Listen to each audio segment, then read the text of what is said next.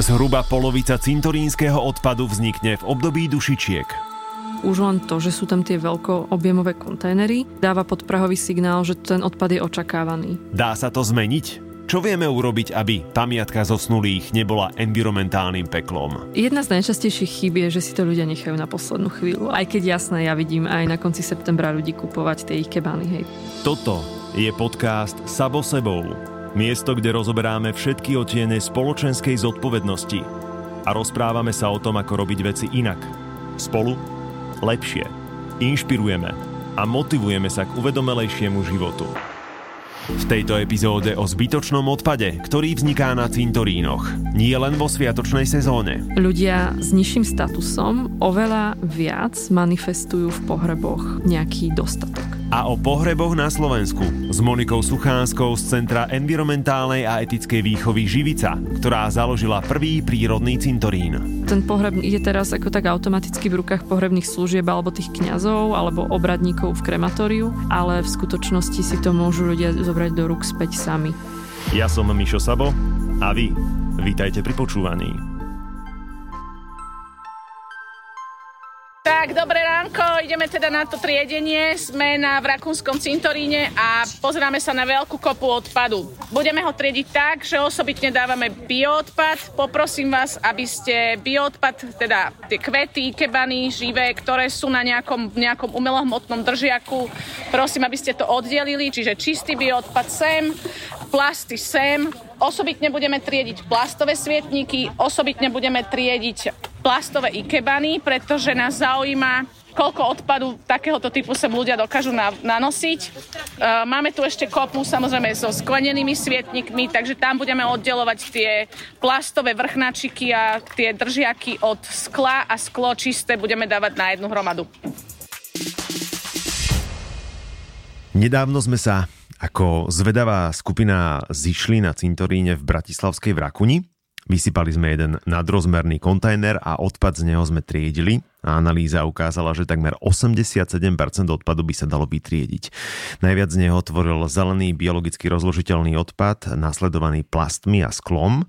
A áno, mohli by sme teraz konštatovať, že riešením by bolo osadiť na všetkých cintorínoch koše na triedenie odpadu, ale, a to nehovorím prvýkrát a predpokladám ani naposledy v tomto podcaste, že najlepší odpad je ten, ktorý nevznikne.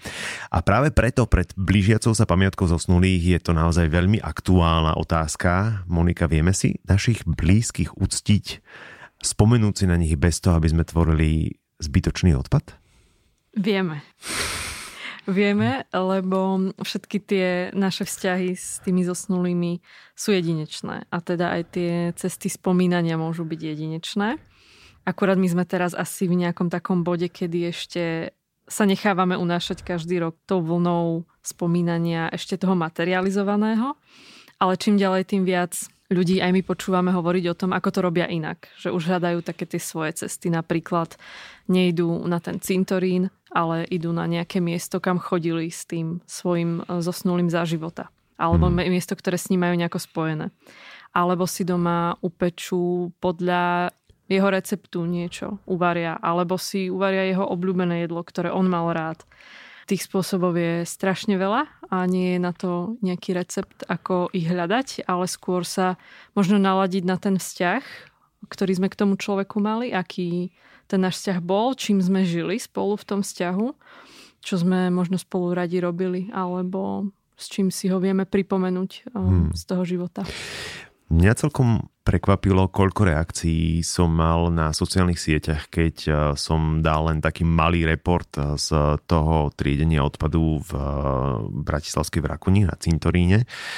Koľko ľudí na to reagovalo a ako veľmi citlivo tú tému ľudia berú, ale to prekvapenie bolo práve v tom, že ľudia boli zho- pohoršení, asi pohoršený je to najlepšie slovo z toho všetkého, čo z toho vysypaného koša videli sám som cítil, že z toho, čo ľudia písali, že je tam chuť to robiť inak.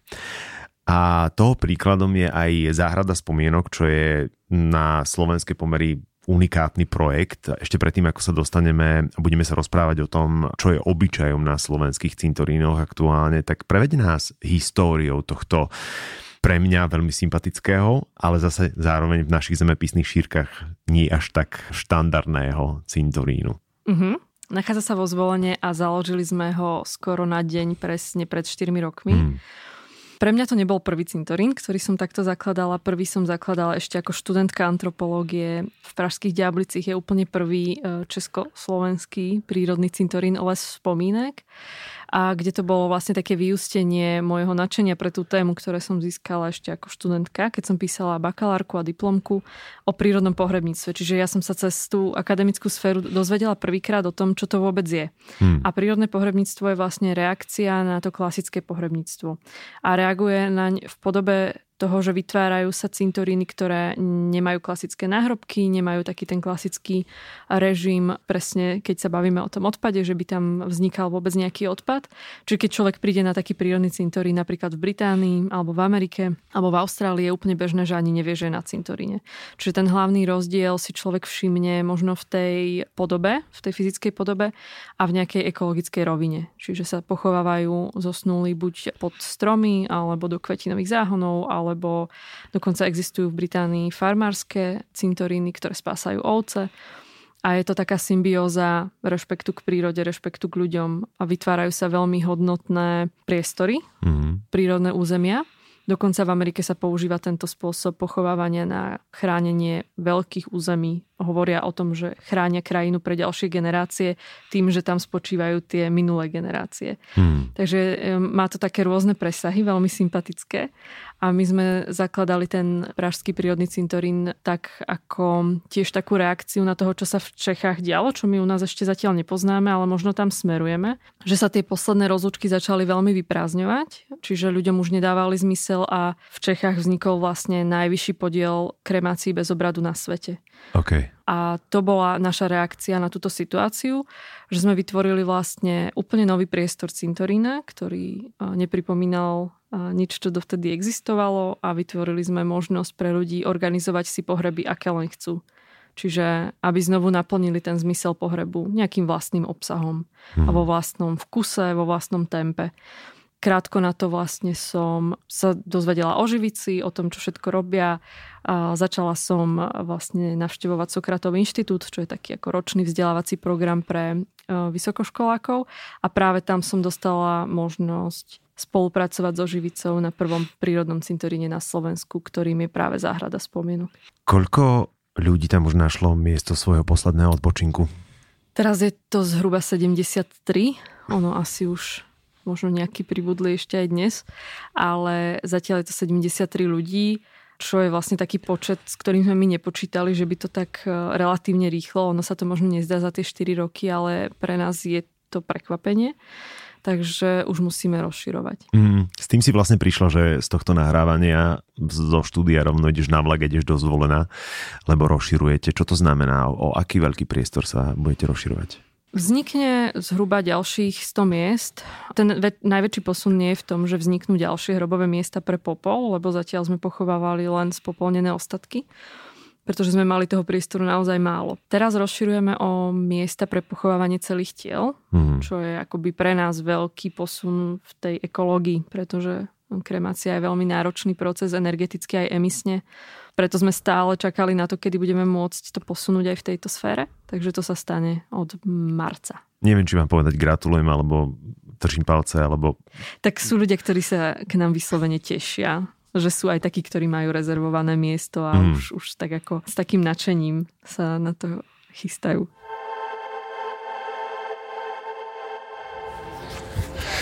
Triedime odpad už nejakú tú pol hodinu vznikli nám tu kôpky skla, takého generického plastu, bio, mokrý papier, máme tu textil, máme tu zmesák, máme tu samostatnú kôpku, tých eh, kahancov, ktoré sú niečo medzi plastom a silikónom. A potom tu máme samostatnú kopu eh, dekorácií plastovo, umelohmotno, textilno, hociakých, taký ten nevkusný a zbytočný odpad. Čo teba najviac prekvapilo? Mňa prekvapuje množstvo tých kahancov, a prekvapuje ma aj eh, množstvo tých rôznych dekorácií hrobových, Čakala som, že bude toľko veľa bioodpadu, koľko aj je, ale zároveň ma prekvapilo množstvo textilu. To som mm. nečakala, hoci tie handričky tak rôzne vydávame po hroboch, ale nakoniec, keď sa to dá na jednu kopu, tak je to naozaj také ako trošku prekvapivé na cintoríne. Nie je také zvláštne, že niekto to použije tú handru, ale našiel som niekoľko handričiek, ktoré boli v mikrotonových vrecuškách použité, vlhké, odhodené. Že kvázi tá textilná handra je jednorázová handra. V podstate áno, alebo ju použijú niekoľkokrát a keď už je špinavá, prinesú ďalšiu. Často sú to totiž kusy oblečenia, že niekto proste vynosí tričko, rozstriha ho na menšie kusy a potom s tým umýva hroby. Ale táto modrá, čo tu vidíme, tak to vyslovene funkčná handra, ktorá bola kúpená v drogerii a tá vyzerá, že by ešte niečo zniesla. Dá, dá sa vyprať určite. Ako, asi je to len o tom, že ľudia to nechcú, dajme tomu možno mokré nosiť z cintorína domov. Niektorí ľudia dokonca majú také možno trošku poverčivé tendencie, že nechcú nič nosiť z cintorína domov. Aha že by sa nemalo nič nosiť z cintorína domov. Ale mm, všeobecne si myslím, že to je skôr praktická vec. Proste mokrá handra, nechcem ju brať domov, predsa v električke idem 30 minút, čo s tým budem robiť. Hmm. Volajú ťa zo srandy bráčka. to sme si vymysleli my a vôbec to nie je zo srandy. Mňa to prekvapilo, keď jedna tvoja kolegyňa povedala, že bráčka, že OK.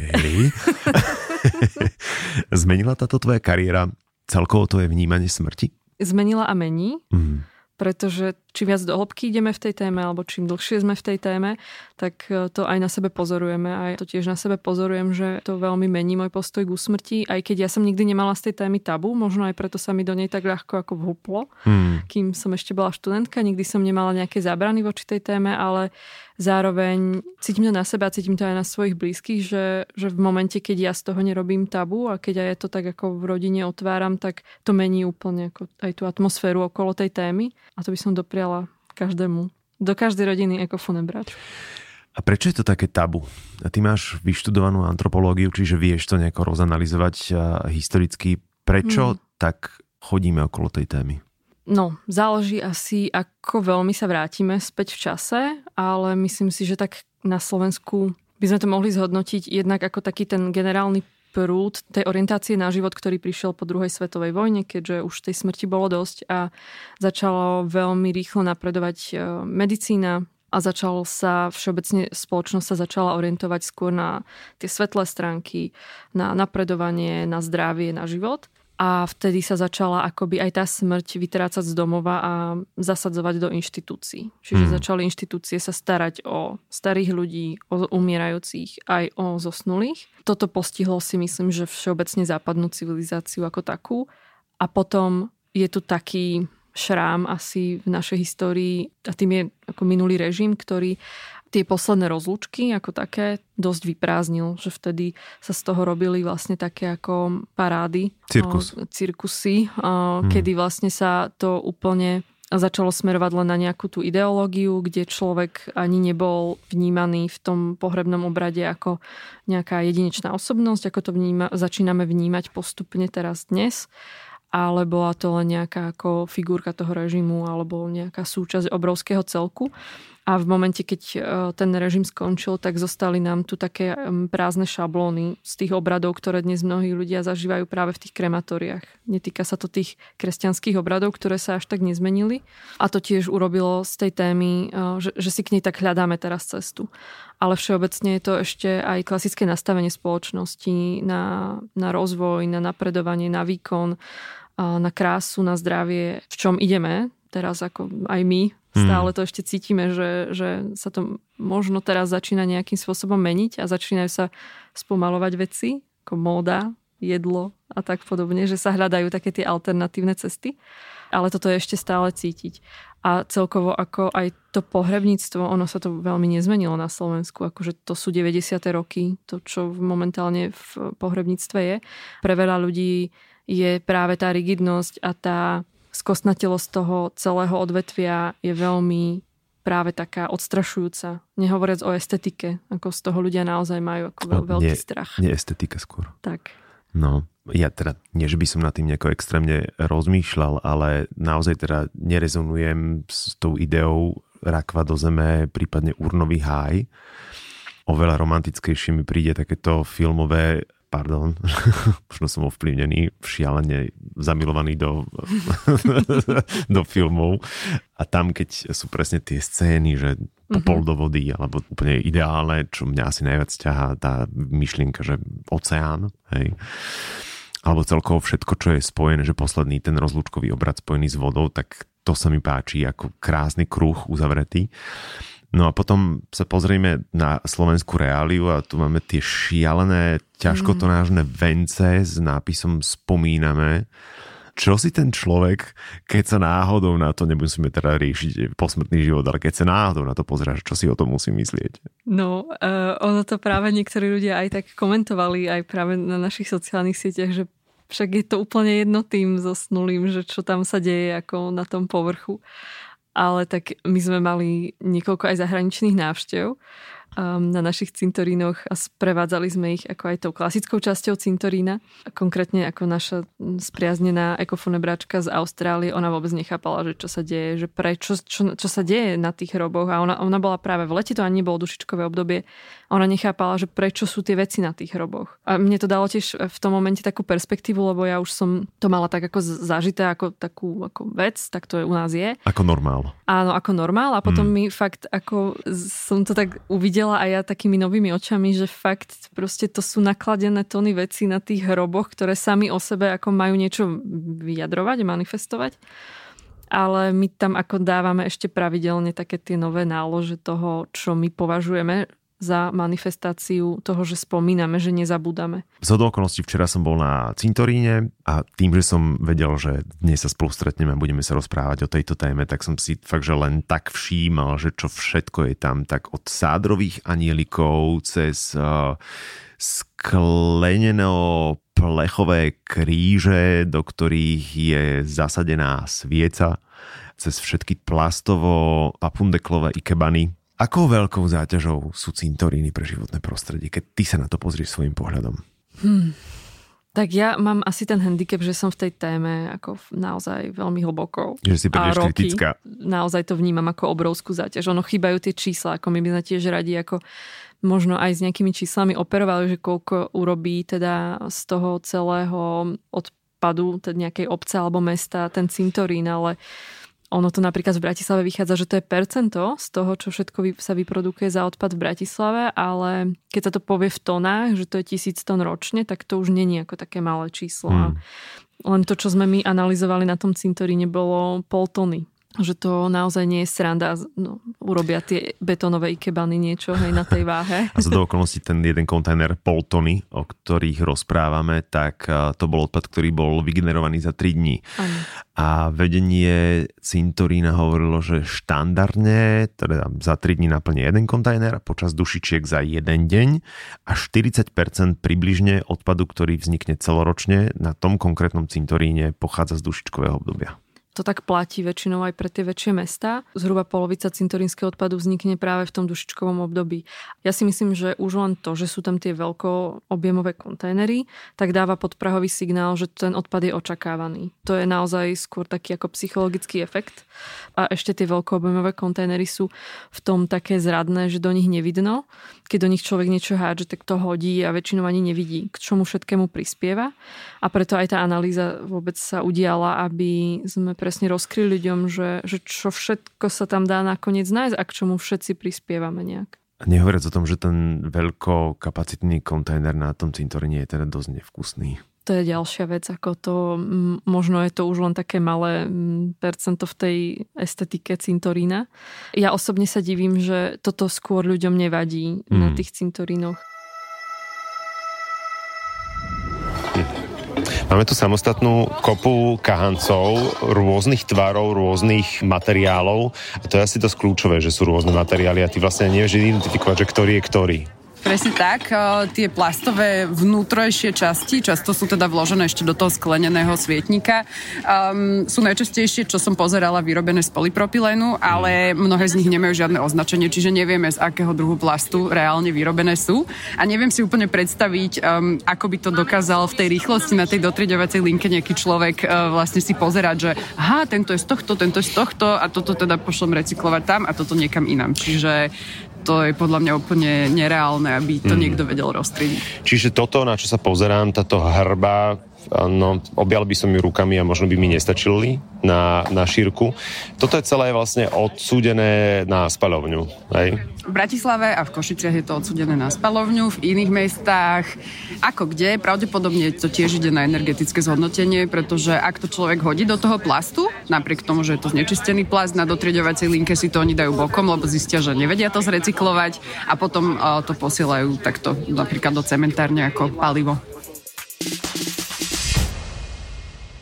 Z môjho pozorovania, teda keď to tak viem rozdeliť, tak tú štandardnú hrobovú výzdobu tvorí svetlo, potom medzi povinné jazdy patrí aj kvetová výzdoba a potom je tam ten ostatný dekor. Tak skúsme začať od svetla, lebo aj z tej analýzy vyšlo teda, že sú tam kahance, sú tam rôzne druhy plastu, sviec, ktoré sa potom nedajú recyklovať, potom sú tam elektrické sviečky, rádoby väčšie, to, čo je práve podstata tých sviečok, tých klasických kahancov a tých e, LED sviečok, tak je presne to, že ľudia potrebujú e, z nejakého dôvodu, aby to horelo čím dlhšie. Čiže tie kahance sa teraz už predbiehajú výrobcovia v tom, ktorý horí dlhšie a sú aj také, ktoré horia 3 dní v kuse alebo tie LED sviečky, vlastne, v ktorých sa len vymení baterka raz za čas.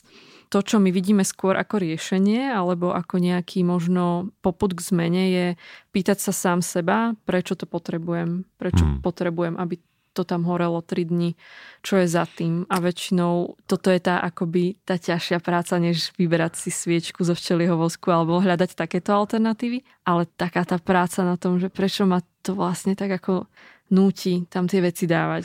Čo za tým mám? No to je možno aj tá širšia otázka, že kedy sa stalo, že ten pohreb v našich zemepisných šírkach je jednoducho ukážkou toho, že kto má viac a kto to dokáže viacej demonstrovať, že na tom cintoríne bol a že sa stará. Ja si myslím, že ak to súvisí ešte s pohrebom, tak to súvisí aj v tom, že tie pohreby v našich končinách nenaplňajú svoj terapeutický potenciál, lebo každý pohreb ten potenciál má ten vzťah k tomu zosnulému ošetriť, možno aj uzdraviť, alebo nejakým spôsobom ho znútorniť, pretože ten človek fyzicky odchádza a zostáva tu len nejaký môj vzťah k nemu. Aj podľa niektorých sociológov je tendencia tie hroby takto ošetrovať alebo takto sa o ne starať, tak je aj dôsledkom splácania si niečo, čo sme nedokázali v tom vzťahu naplniť počas života s tým človekom. Že mm-hmm. cítime nejaký možno dlh voči nemu, možno máme nejaké výčitky, že sme sa mu nevenovali alebo že sme neurobili toto, neurobili toto. Už to nevieme napraviť nepomohol nám v tom ani ten pohreb, aby sme mohli napríklad vyjadriť, ak niečo ešte lutujeme alebo niečo ešte chceme povedať naposledy. A nesieme si to ako také nutkanie niečo ešte urobiť a niečo robiť. A môže to byť jeden z dôvodov, prečo sa takto správame aj k tým hrobom. Je to svetlo naozaj kľúčové, alebo pri tých hrobových výzdobách, pri dušičkových ceremoniáloch, nech to nazveme akokoľvek, je dôležitejšia ten kvet. Čo je v tej hitparáde podľa teba na prvom mieste? Ja myslím, že v tých našich podmienkách aj v tej akoby ešte silne náboženskej e, tendencii, čo sa pohrebov týka, tak je toto svetlo, pretože mm. to je to svetlo nádeje, to je to väčšie svetlo, to je to svetlo tej väčšnej spomienky, že na toho človeka myslíme. Čiže ja by som to skôr videla, že toto je ako taký ústredný nejaký motív. Čiže radšej zvoliť jednu sviečku bez zbytočných vrstiev ochranných, nech si to tam horí a dohorí, než nejakú kvetinovú výzdobu alebo nejaký veniec. Keby som to mala takto povedať, tak si myslím, že je to v rámci tej symbolickosti, tak je to možno áno, takto ako hovoríš, ale zase na druhej strane to je veľmi spojené. To je taká dvojička proste, veniec, sviečka. Aj to, mm. to proste u nás je to, si myslím, že si to ľudia takto sa ani nerozhodujú a je to aj vec vkusu. Dobre, keď teda ideme do tej kvetovej výzdoby, čo je tá najčastejšia chyba? Jedna z najčastejších chýb je, že si to ľudia nechajú na poslednú chvíľu a potom už je to také, že berem čo okolo mňa, aha. prebehne, všetko vezmem. A aj keď jasné, ja vidím aj na konci septembra ľudí kupovať tie ich kebány, hej, to akože nie je to tento hlavný dôvod, ale aj my sme sa nedávno bavili v našom podcaste práve s krajinou architektkou, ktorá hovorila, že kľúčové je proste myslieť na to dopredu, že keď som ten typ, viem o sebe, že som ten typ, čo potrebuje mať nejak vyzdobený hrob, tak napríklad naozaj zvoliť e, výsadbu, ktorá to neznamená, že sa o ňu bude musieť teraz celý rok chodiť starať. Sú typy rastlín, ktoré dokážu tam kľudne sami existovať a ešte mi aj presne okolo dušičiek budú kvitnúť. A je to o plánovaní a je to o nejakej malej námahe. Nepredpokladám, že každý je tak zručný, že dokáže z prútia a z lika si naviazať svoju vlastnú dekoráciu. Predsa len aj tá estetika je veľmi talentová záležitosť, že nie každý to musí mať hodené, takže je rodený dizajner ale keď si niekto necháva uviazať ten veniec, prípadne kvetinovú výzdobu, nech už je to čokoľvek, tak na čom dbať? Tiež je tam rozhodujúci ten čas, lebo my sme sa tiež poučili tak v kvetinárstvách rôzne, že keď im dopredu dáme vedieť, že niečo takéto chceme, napríklad keď to potrebujeme na pohreb e, u nás na prírodnom cintoríne a vieme, že tam nemôže byť druhod, lepidlo, žiadna stuha, tak im dať vedieť dopredu, že to budeme chcieť a objednať si to. A to sa nám stalo práve, keď sme na tú analýzu zháňali tu v Bratislave prírodný veniec sme sa na niekoľkých kvetinárstvách fakt popálili, že ako neboli schopní nám dať nič hneď. Takže sme museli urobiť nejaké kompromisy a vtedy sme si tak uvedomili, že, že zase len ten faktor toho času, že naozaj dať si čas na to žiadať niečo iné. A tie kvetinárstva sa prispôsobia časom, čím väčší bude dopyt. A presne sme sa takto zakecali s jednou pani v kvetinárstve a ona hovorila, že ona by už tak nechcela predávať tie umelé kvety, ale že jej tam príde proste masa ľudí, pravidelne jej tam chodí a proste to žiada a ona keď chce mať otvorené kvetinárstvo, ona nemôže si tam dupať svoje. Hmm. A je to záležitosť naozaj aj menších miest, obcí, to už vôbec ani nehovorím, tam to vôbec nejde bez toho zatiaľ. Čiže keď to požadujem niekde, trvám na tom, chcem to tak naozaj inštruovať tie tie kvetinárky alebo tých ľudí na tých kvetinových farmách, že chcem proste veľmi jednoduchý korpus, ideálne slamený alebo prútený a nech použijú obyčajné liko alebo nejaký špagát a, a to je všetko. Ale ty si ešte hovoril o tom talente a o tej zručnosti, ale naozaj ako ja som si tiež o sebe myslela, že tak toto nie. Ale je to veľmi jednoduché na jednej strane, že my máme aj u nás na sociálnych sieťach máme veľmi jednoduchý návod na to a ešte sa to dá posunúť tým smerom, že keď naozaj si ten čas doprajem, a napríklad si urobím tú prechádzku, aj keď som v meste, ja tak idem do mestskej divočiny, alebo idem do lesa, alebo idem niekde proste do prírody. Presne to je ten čas, kedy jednak sa môžem naladiť na ten vzťah k tomu zosnulému, ku ktorého tú výzdobu chcem, keď to tak cítim. A napríklad aj tie prírodniny zbierať s tou myšlenkou na neho. Mm. A, a je veľa prírodnín, alebo každá prírodnina môže nejakým spôsobom odrážať nejakú vlastnosť človeka že aj s tým sa to dá tak vytvoriť veľmi jedinečná vec vlastne. Čiže to personalizuješ. Že to personalizuješ, mm. ja neviem, môžeš použiť prírodniny obľúbenej farby toho človeka, hej, okay. že zbieraš len žlté niečo. To je pekné alebo proste, ja neviem, tak babka bola trochu ostrá, tak jej tam dám proste bodliak, hej, ale akože nie, že je akože nás chvála, ale že je to nejaká vlastnosť, o ktorej všetci vieme, netvárime sa, že taká nebola, tak ako to tam zakomponujeme a nakoniec je z toho ako taký obraz toho človeka. Nie je to len obyčajný veniec a není mi ani úplne ako, nemám teraz potrebu ich vyrobiť 10, hej, alebo tak, že to, z toho môže byť aj taký ako, aj hlbší artefakt, nie len taká prázdna ozdoba.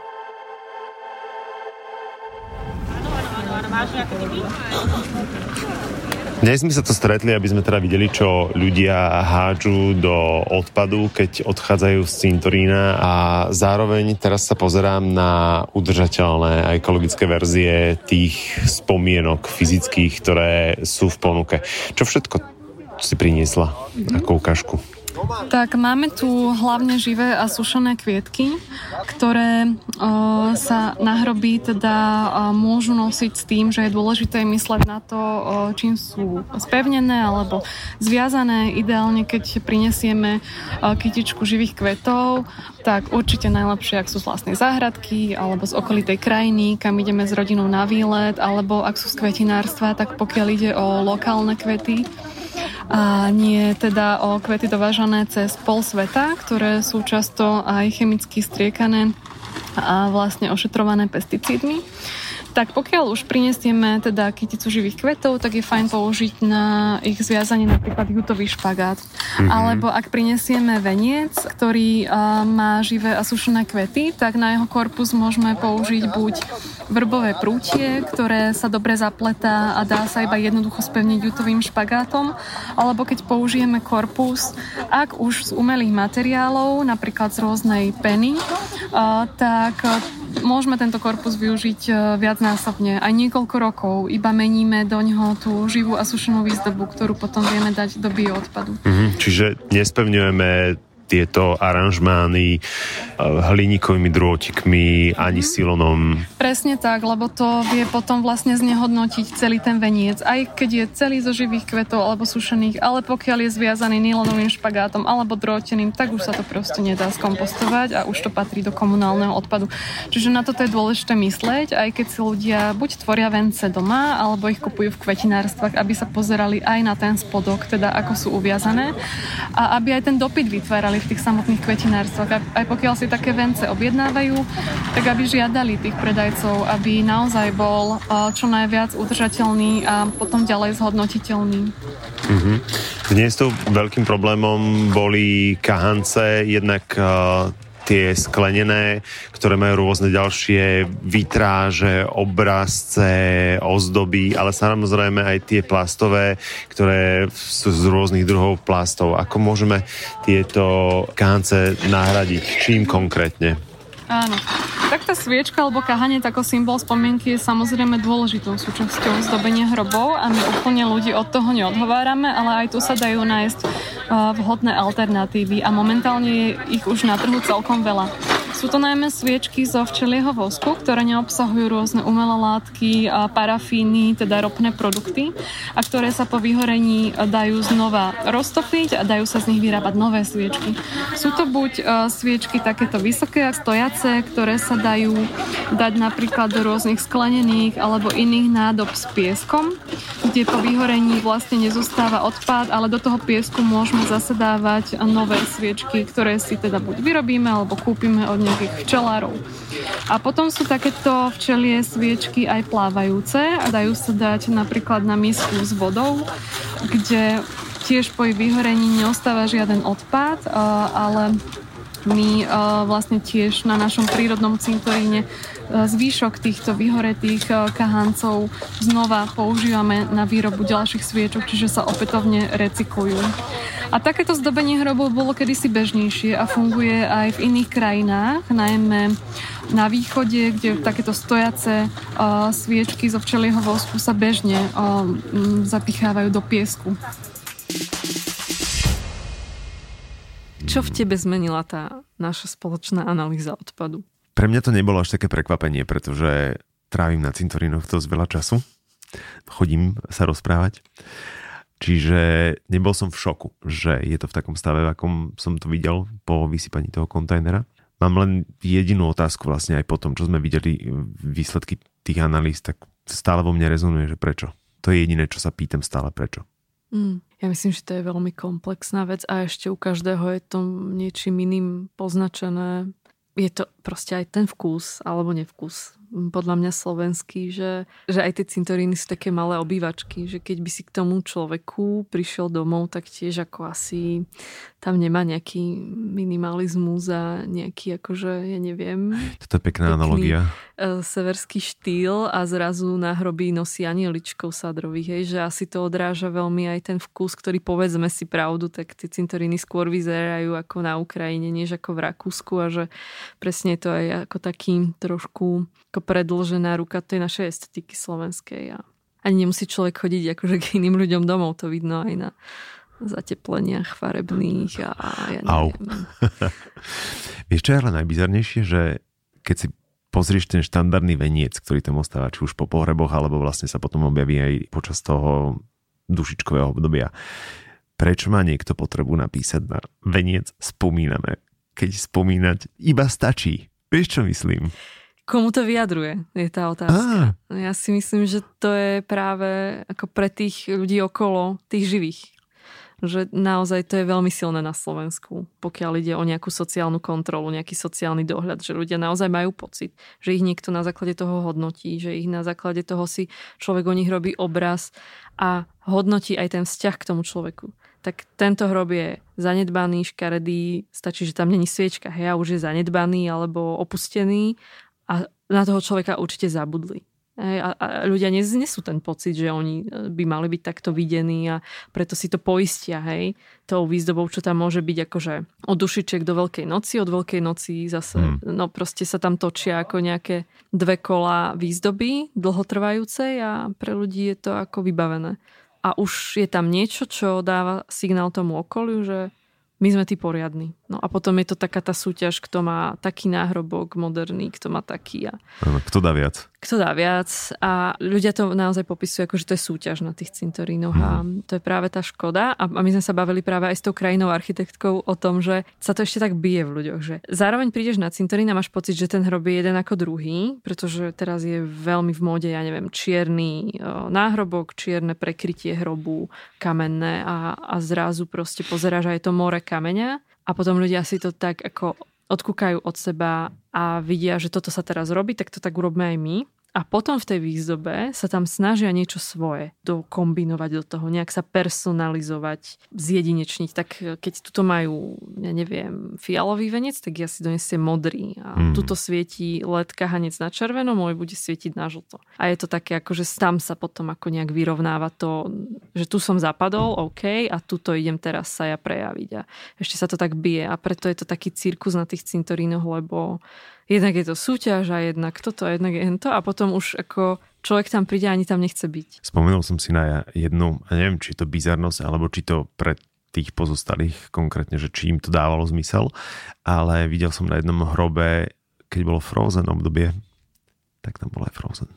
Frozen sviečka. Aj. Mm-hmm. To je, to je presne, to sú tie nástrahy globálneho trhu proste. Disneyland. Zoženieš čokoľvek no. a nájdeš tomu miesto niekde.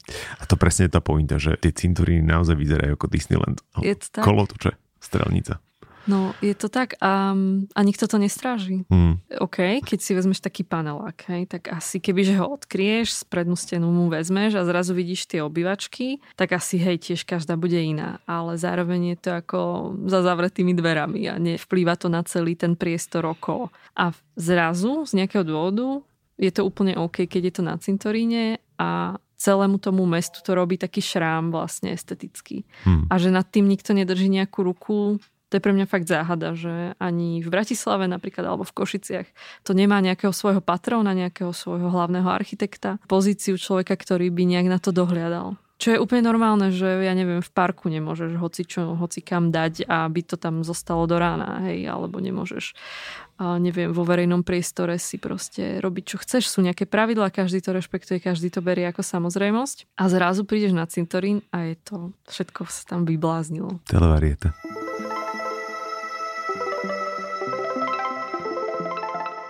Predstavme si tie dušičky, ktoré sa blížia. Chodíš alebo nechodíš? Nechodím, lebo vtedy mám najviac práce, ale robím si už pár rokov doma taký oltárik mojich predkov, za ktorými by som teda na ten cintorín šla, ale takto si doma vystavím vlastne fotky, dám si tam nejakú tú včeliu sviečku a nejaké predmety, ktoré mi pripomínajú tých ľudí. Ono je to taký ten mexický štýl, kedy sa robia také tie rodinné oltáre doma a dávajú sa tam tie rôzne fotky, predmety a tak, ale ako skromnejšie to ponímam doma, trošku je to menšie. Asi ma prvýkrát začal vôbec dojímať ten sviatok tej pamiatky zosnulých, keď som ho začala takto prežívať ako vnútornejšie. Lebo samozrejme, že dovtedy, kým som sa aj tej téme začala venovať, tak sme chodili na tie hroby a samozrejme, že všetky moje tety tam nosia tie najhoršie veci, že som si len vždy hovorila, keby to niekto videl, ako vyzerajú naše hroby. Čiže nemáš dosah na svoju vlastnú rodinu? Vôbec, ako doma nie som prorokom vôbec. Konkrétne ako moji rodičia už si na to zvykli a už sa na to úplne preladili, ale taká tá širšia rodina vôbec. Hej, takže to tak vyzerá presne cirkusansky tie hroby. Ale tým, že ja nechodím, tak som si našla ten alternatívny spôsob, tú cestu, ktorá mne nejak e, začala dávať veľmi zmysel práve v tom oltáriku. A keby si chodila, tak uh, veniec alebo kytička? Ja som vždy chodila so sviečkou. Ja mm-hmm. som toto vôbec neriešila tie kvetiny, ani vence, ani nič také. Ale odkedy som sa naučila tie vence robiť, tak už aj normálne, že rada ich robím. Aj keď ich nedám na hrob, tak si ich dám doma na dvere alebo niekam, tie vence jesenné ale chodila som väčšinou s takouto sviečkou, tou bezobalovou, čo sa zapichne niekam a ani som neriešila, či to mám kam zapichnúť, tak som to do tej zeme na tom hrobe zapichla, zapálila, zahaslo to samozrejme, lebo vždy je škaredé počasie na dušičky, takže, ale to není, akoby vôbec mi to nekází ten dojem. A keby si mohla dať jednu jedinú radu ľuďom, ktorí práve teraz počúvajú pred eh, pamiatkou zosnulých, čo by si im povedala? Ja by som im asi dopriala ten čas na naladenie sa na ten vzťah k ľuďom, ktorí z ich života odišli a na ktorých si spomínajú možno nejakým tým zabehnutým spôsobom a chceli by to robiť inak, alebo už ktokoľvek to nás počúva, tak presne ako využiť to obdobie dušičiek nie na to, čo vnímame ako povinnosť, ale presne na to preladenie sa, spomalenie, zastavenie, a precítenie tých vzťahov. Bez ohľadu na to, že sa rozprávame o dušičkách, tak pre mňa každý jeden sviatok, ktorý máme v kalendári počas roka, nepríde ako tá scéna, keď e, v sám doma bežia na letisku, nestíhajú ten let do Paríža a vidíš tam tú vianočnú výzdobu a oni sú celí hysterickí a bežia a ponáhľajú sa a kričia toto mne asociuje každý jeden sviatok počas roka. Od Veľkej noci cez dušičky až po Vianoce vždy je to tento istý scenár. A pritom sviatky by pre mňa, a ja myslím si, že každý to tak nejak v sebe vedome má, že, že sviatky sú o spomalení, tak prečo stále letíme cez to letisko všetci? To je veľmi dobrá otázka a mali by sme si ju položiť. A ja fakt každým rokom viac ľudí počúvam o tom, že oni už nechcú z tej povinnosti chodiť na tie cintoríny, že si myslím, že sa to aj to vedomie trochu mení, že mm. ľudia si to už začínajú tiež, nie, nemusia to byť dušičky, ale aj Vianoce. Klas túto otázku, že prečo vlastne po tých sviatkoch človek príde taký vyflusnutý do tej práce, že nie je oddychnutý a nie je preladený, ale práve že unavený. Je to tým, že cítime nejaký záväzok? Alebo máme možnosti a tie možnosti nás prevalcovali? Ja si myslím, že sú to tie staré kolaje, v ktorých si idú generácie a generácie a teraz sa začalo otvárať nejaké iné pole vedomia, kedy veľa vecí sa mení, veľa podnetov na zmenu prichádza a je akoby také dobré podhubie na zmenu a presne si to začíname akože klásť tie otázky. Ale možno sme ešte stále len v tej fáze toho kladenia otázok hmm. a možno fakt sa niekedy spomalíme. Pre mňa je to bizarné v tom, keď si predstavím generáciu našich starých rodičov, ktorí nemyslím si, že chodili na cintoríny s cirkusanskými vencami, až potom vlastne v tých, ako si aj ty hovorila, že v tom bývalom režime v tých 90 rokoch, že potom to sa to nejako svičlo. Že práve oni a oni chodia na tie cintoríny práve takto vyzdobení. Umelé kvety prišli na Slovensko niekedy v 60 rokoch. Aj to dovtedy proste nebolo. A ja neviem, mne príde, že práve tá obrovská zmena, ktorá prišla aj tou zmenou režimu, tak ako zrazu bolo všetko. A zrazu všetko si môžeme dovoliť. Neviem, či si všímaš tie ceny tých umelých kvetov, ale to je proste, toho môžeš mať veľa. Hej, a teraz akože tá generácia, čo žila fakt akože ani nemožno vedomom, ale takom možno aj podvedomom nedostatku, nejakej deprivácii nejakého iného režimu a tak, tak zrazu môžeš mať toho fakt veľa za strašne málo peňazí. Aj ti jedno, že či je to z Číny, z ropy vyrobené niekde, ako z deti z toho majú neviem aké proste zničené ruky, čo ti viazali tie ikebany a je ti to jedno, lebo je tam nejaká hlbšia potreba mať toho veľa a ono je to aj dokázané sociologicky, že ľudia s nižším statusom oveľa viac manifestujú v pohreboch nejaký dostatok. Oveľa viac materiálne potrebujú prejavovať svoj status, než ľudia alebo spoločnosti, ktoré sú bohatšie alebo ekonomicky stabilnejšie. A to je si myslím, že na Slovensku je to veľmi vidieť práve v tomto prezdobovaní tých hrobov, že zrazu proste je to všetko lacné a nepozeráš na to, odkiaľ to je, či to išlo cez polku sveta k tebe. Ale môžeš to mať a môžeš mať toho veľa. A to síti nejakú potrebu, ktorá vznikla. Proste dajme tomu, hej, ja si myslím, že v tom minulom režime a v tom mm. nedostatku. Ako vyzerá obrad na prírodnom cintoríne? Lebo ty si dnes priniesla budem to ukazovať cez sociálne siete, priniesla si urnu, v ktorej pochovávate zatiaľ, priniesla si veniec a priniesla si sviece. A priniesla si med, ktorý je zo záhrady spomienok od včeličiek. To je pekné. Tak teda, ako to vyzerá? To, čo je štandardné na tom postupe, tak je to, že sa každého z tých pozostalých alebo každej tej rodiny pýtame, ako si predstavuje ten obrad či sú nejaké vyslovené posledné priania toho zosnulého, či uh-huh. on mal nejaké priania vzťahujúce sa k tomu pohrebu. Ak nemal, tak nasleduje otázka, ako oni si to predstavujú, ako oni to chcú. Sú rodiny, ktoré hneď vedia, ako to chcú, alebo ako to nechcú a vieme na základe toho nejak vyskladať ten obrad. Potom sú rodiny, ktoré vôbec nevedia, ako by k tomu mali pristúpiť, tak vtedy im dávame nejaké inšpirácie, ako napríklad to môže vyzerať. Ale väčšinou je to tak, že keď za nami príde rodina, vyberieme spolu hrobové miesto a potom sa bavíme o tom, ako bude vyzerať to uloženie. A keď rodina povie, že oni chcú v tichosti uložiť urnu do zeme, nikto nič nepovie, nezaznie hudba, nič iné sa neodohrá, tak je to takto. A keď príde rodina s tým, že chce z toho spomienkovú slávnosť, kam príde, neviem, 60 ľudí a budú tam chlebičky a bude tam šampanské a bude tam hrať živá hudba, tak je to takto. Mm-hmm. A to je vždy akoby ten kľúč k tomu, ako ten pohreb vyzerá a ako naplniť ten jeho terapeutický potenciál, o ktorom som hovorila, tak ten je vždy v tej rodine. Alebo v tom človeku, ktorý za nami prichádza, on vie, ako to má byť, len to spolu potrebujeme rozkryť a prísť k tej konkrétnej podobe. Mm-hmm.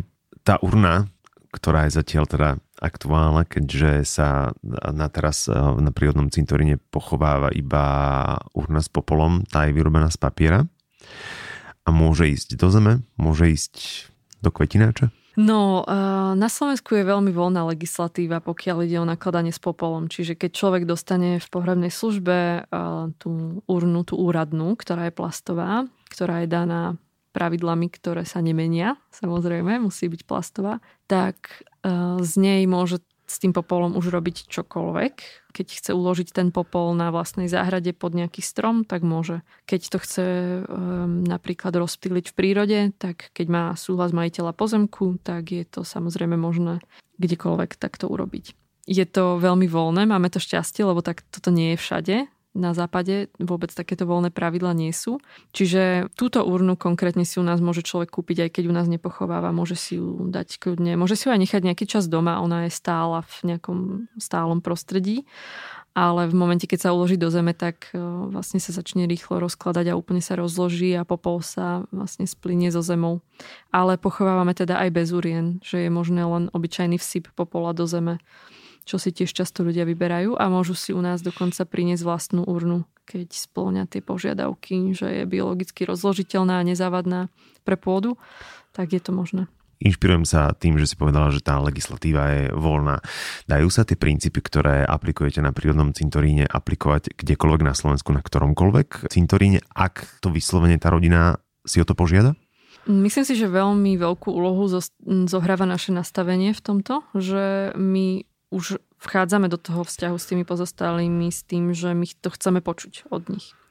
Ale tie skúsenosti ľudí v bežných pohrebných službách sú také, že sú tam katalógy, z ktorých sa vyberá raku, tu si vyberte kvetinovú výzdobu a bude to takto, bude to takto, tu je terminál. A to je akoby taký ten väčšinou vzťah, um, ten štandardný a neviem o tom, že by na Slovensku niekde fungovala vyslovene nejaká pohrebná služba, ktorá by bola zvedavá na tie nejaké jedinečné priania tých ľudí. Zvlášť pokiaľ ide o tie kresťanské pohreby, tak vyslovene počúvame od ľudí veľmi zlé skúsenosti, že im nie je umožnené vôbec zasiahnuť do toho, ako ten pohreb vyzerá. Čiže tam je ako veľmi nejaká striktná liturgia toho pohrebu vyslovene im niekedy ich odbijú s tým, že tak e, my urobíme teraz toto svoje, aj do toho sa nám neplete a vy si potom robte, čo chcete, ale nie je možné akoby urobiť nejakú symbiózu e, v tom poslednom rozlúčení.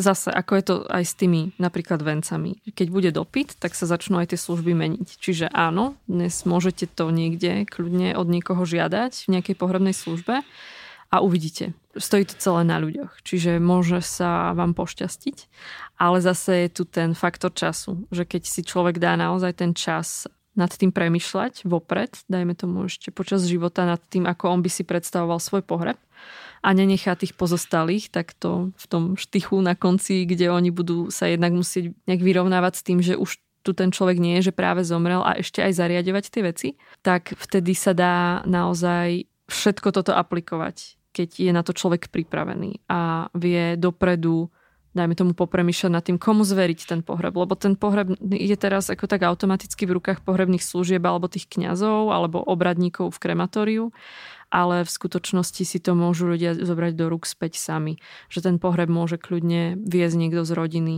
môžu si ho zorganizovať kdekoľvek, aj v kaviarni, aj v prírode, aj neviem, na lodi výletnej. To je jedno, my sme už tiež organizovali pohreby kdekade na chalupe my aj pôsobíme akoby v takej tej roli tých obradníkov, kedy kam nás ľudia pozvú, tam ideme. Keď niekoho tam potrebujú takého zvonku, kto by ten obrad mohol viesť a dať tomu nejakú štruktúru a dajme tomu možno mať nejakú reč, ktorú si spolu pripravíme o tom zosnulom. Čiže dá sa to vyňať z tých našich cintorínov kamkoľvek, ale zatiaľ neviem o tom, že by takto premyšľali nad tým samotné tie pohrebné služby.